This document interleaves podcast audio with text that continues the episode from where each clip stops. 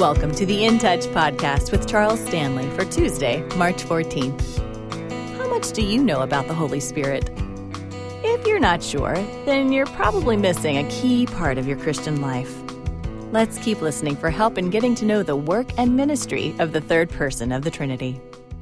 If I should give you a piece of paper today and say, Will you write down on this piece of paper everything you know about the Holy Spirit? I wonder how many of you rather could fill a whole page, half a page, third of a page. I mean, what you really and truly know about the Holy Spirit. Well, the Bible says a great deal about the importance of the Holy Spirit in your life and my life as believers. And so I want us to look at that very idea today. And I want you to turn, if you will, to Acts chapter 1. And let's look for just a moment at what is happening here. Jesus has shown himself about 40 days to his followers, and now he's about ready to ascend. And listen to what he says. And gathering them together, he commanded them not to leave Jerusalem, but to wait for what the Father had promised, which he said, You heard from me. For John baptized with water, but you shall be baptized with the Holy Spirit not many days from now. And so when they had come together, they were asking him, saying, Lord, is it at this time you're restoring the kingdom to Israel? He said to them, It is not for you to know the times or epochs which the Father has fixed by his own authority.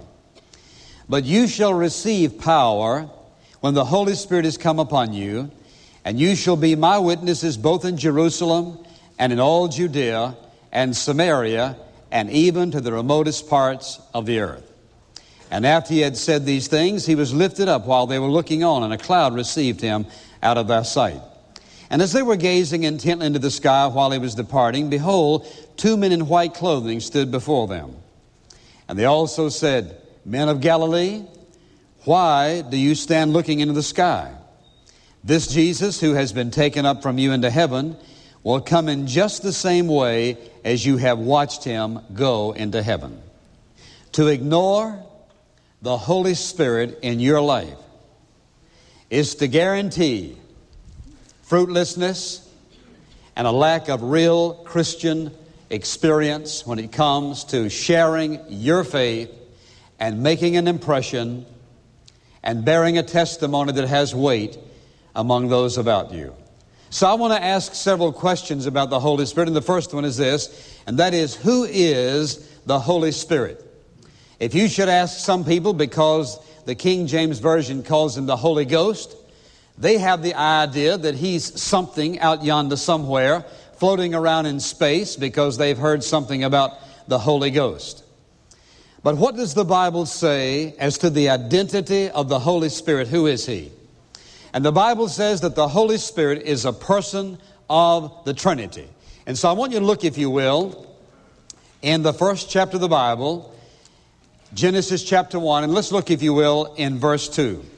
He says, And the earth was formless and void, and darkness was over the surface of the deep, and the Spirit of God was moving over the surface of the water. So the Holy Spirit is involved in the creation of the world.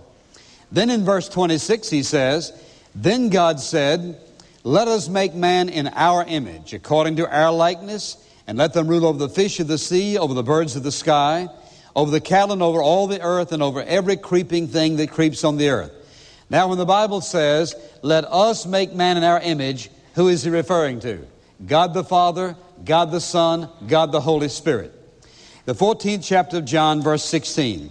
And I will ask the Father, and he will give you another helper, or a comforter, that he may be with you forever. That is the Spirit of truth, whom the world cannot receive because it does not behold him or know him, but you know him because he abides with you and will be in you. Now, when somebody says to you, I don't believe in the Trinity, you're going to have to cut out of the scriptures John chapter 14 in these verses because now look. Verse 16, and I will ask the Father. Who's doing the speaking? Jesus. He's going to ask whom? The Father. That's God the Father. He will give you another helper that he may be with you forever. That is, and he identifies him. The Spirit of truth, whom the world cannot receive because it does not behold him or know him, but you know him because he abides with you and will be in you. Now, how in the world can you not believe in the Trinity when there it is, all in those verses, Jesus speaking of the Father and the Holy Spirit? Who is the Holy Spirit? The Holy Spirit is a person of the Trinity. Now, I want you to learn about five things this morning, so let's start with number one. Who is the Holy Spirit? He is what? He is a person of the Trinity. The Bible says he also, he is not only a person of the Trinity, but he's the promise of the Father. If you go back to John, Acts chapter 1 for a moment and you'll notice uh, what the Lord said. Verse 4 And gathering them together, he commanded them not to leave Jerusalem, but to wait for what the Father had promised, which he said, You heard of from me.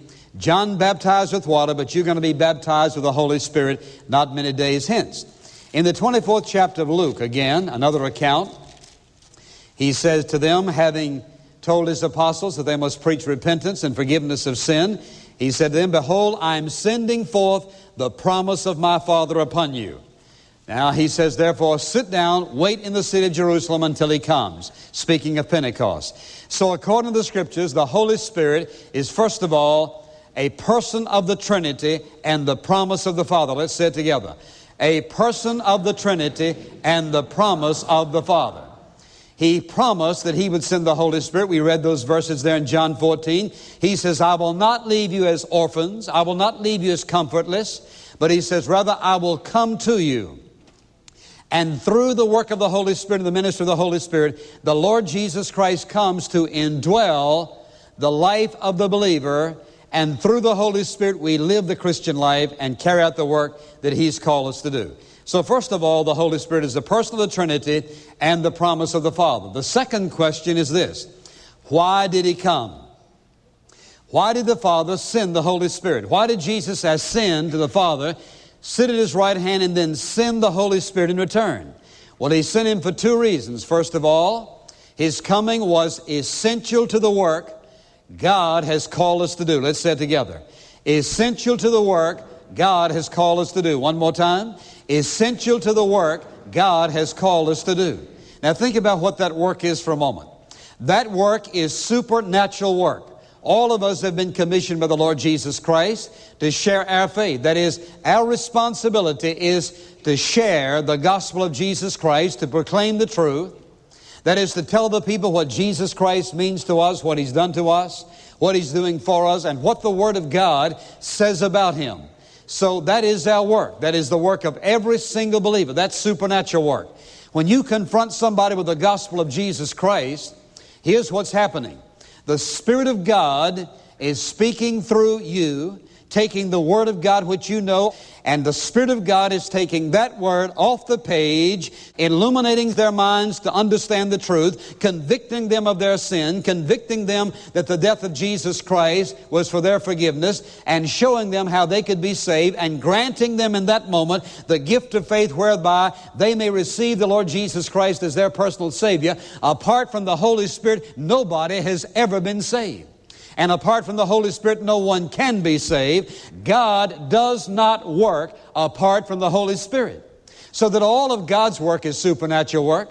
So how in the world could God call us and give us a commission to serve Him without giving us the Holy Spirit who would work in and through our life the supernatural work of God, which is exactly who He is, the supernatural person of the Trinity, even as God the Father and God the Son are supernatural persons. Now, His coming was essential to the work God has called us to do. If you recall in John chapter 14, we read these scriptures a few moments ago, but notice what He said. He said, The Spirit of truth, whom the world cannot receive because it does not behold him or know him, you know him because he abides with you, and he will be, future tense, he will be in you, referring to Pentecost. I will not leave you as orphans, I will come to you. So he said, I'm leaving, but I'm going to send the comfort of the Holy Spirit. He'll be in you, He'll be upon you, He will abide with you forever. The Holy Spirit in your life and my life is essential to the work God has called us to do. How can we serve the Lord with supernatural work if we do it in the work of the flesh? Now, whether it is preaching the gospel, playing an instrument, or singing in the choir, teaching a Sunday school lesson, sharing your faith, being a godly mother, being a godly father, being a godly employee, you and I are to function. We are to live. We ought to express our gifts and our talents through the ministry of the Holy Spirit. You and I are not just natural beings, we are supernatural persons because we are indwelt by the supernatural presence of the Holy Spirit of God who indwells every single believer. He came because it was essential to the work God has called us to do. Now let's see how much you remember. If someone should ask you, who is the Holy Spirit? Who is He? First of all, He is what? A person of the Trinity and promise of the Father. And first of all, it was essential for Him to come, what? For the work God has called us to do. Let's say it together. Essential to the work God has called us to do. And the second reason He came was essential to the life God has called us to live essential to the life God has called us to live. Now, it's very evident that Jesus could tell by his apostles they couldn't live the Christian life apart from the Holy Spirit. He had already seen them in action, denying him, leaving him. They had watched him be crucified, rise from the dead, had seen him off and on for 40 days, and yet he said to them, You're not ready. You're not ready for the work that I've called you to do. You're not ready for the life that I've called you to live. That's why the Holy Spirit, He says, I will not leave you as orphans. I will not leave you alone. I'm coming back. When I come back, I'm going to be in you, with you, and upon you. He says, I will abide in you, and you will abide in me. Now, Jesus is seated at the Father's right hand today, making a session for us. So, who is it that it's abiding in us? Jesus is abiding in us through the indwelling presence of the Holy Spirit, so that every single believer is indwelt by the Spirit of God. Why? Because God knows you and I can't live the Christian life. You share the gospel with somebody, and they say, Well, I would. One of these days I plan on it. When I think I can live it, then I'm going to do it. Well, my friend, you tell him, hey, there's no way for you to live the Christian life. I can't live it. You can't live it. Nobody can live it. That's why he sent the Holy Spirit to live through us the life of the Lord Jesus Christ because he knew we couldn't do it. Now, let me ask you a question. When you get up in the morning and you get dressed and you head out, do you ever think about the Holy Spirit? Do you ever think about the fact that you're absolutely dependent upon Him to equip you today for whatever He's called you to do? Do you ever think about getting on your knees by the bed before you start the day and ask Him to fill you afresh and anew and that you commit yourself, surrender yourself to Him afresh and anew this morning so that all that you want to do through me today, I'm trusting you, Father, that through the Holy Spirit you have absolute and total reign in my life to do whatever you choose. Or do you get up and get dressed and take off? Why would God the Father and God the Son so design your life and my life as to send one of the persons of the Trinity? Listen, indwelling you is deity Himself. You have God indwelling you. Why would He go to such a design for the Christian life if you and I could get along without it and succeed in the Christian life or whatever He's called us to do. We can't. The reason we get defeated over and over and over and over and over again is because we do it in the flesh. We think because we did well yesterday, well, today I'm just going to drift. And sure enough, what happens? You drift right into a calamity. The Spirit of the living God is indwelling us in order that moment by moment, day by day, we have an assistant. We have a helper. He says we have a comforter. We have someone who is there to do for us what we cannot do. But I must be aware of that. I must rely upon Him, yield to Him, and allow Him to do it. And when we talk about being full of the Holy Spirit, how in the world is a person filled with the Holy Spirit? It begins with confession of sin and repentance of sin. There is a direct connection between purity and power. They go together. Where there is lack of purity, there is lack of power. You cannot force power with no purity. Now listen to me carefully. What is it that you cherish in life more than you cherish to know God in His fullness? What is it that you cherish in life more than you cherish God's supernatural expression of His power in your life? Don't limit that to preachers and missionaries and musicians. That is available to every single believer. You've got to be willing to tell God, Lord, I take all my rights away. I lay them down before you. I want what you want, God, no matter whether I like it or not. I want you to have your way in my life. What is it in your life you cherish more than you cherish the fullness of the Spirit of God and the maximum of your potential to the glory of God? What is it in life you cherish more than that? I can't tell you what it is, but I can put my finger on it. Whatever in your life is standing between you and complete obedience to the Lord Jesus Christ, my friend, you cherish that more than you do God the Father, God the Son, God the Spirit. You cherish that more than you cherish God having His way in your life.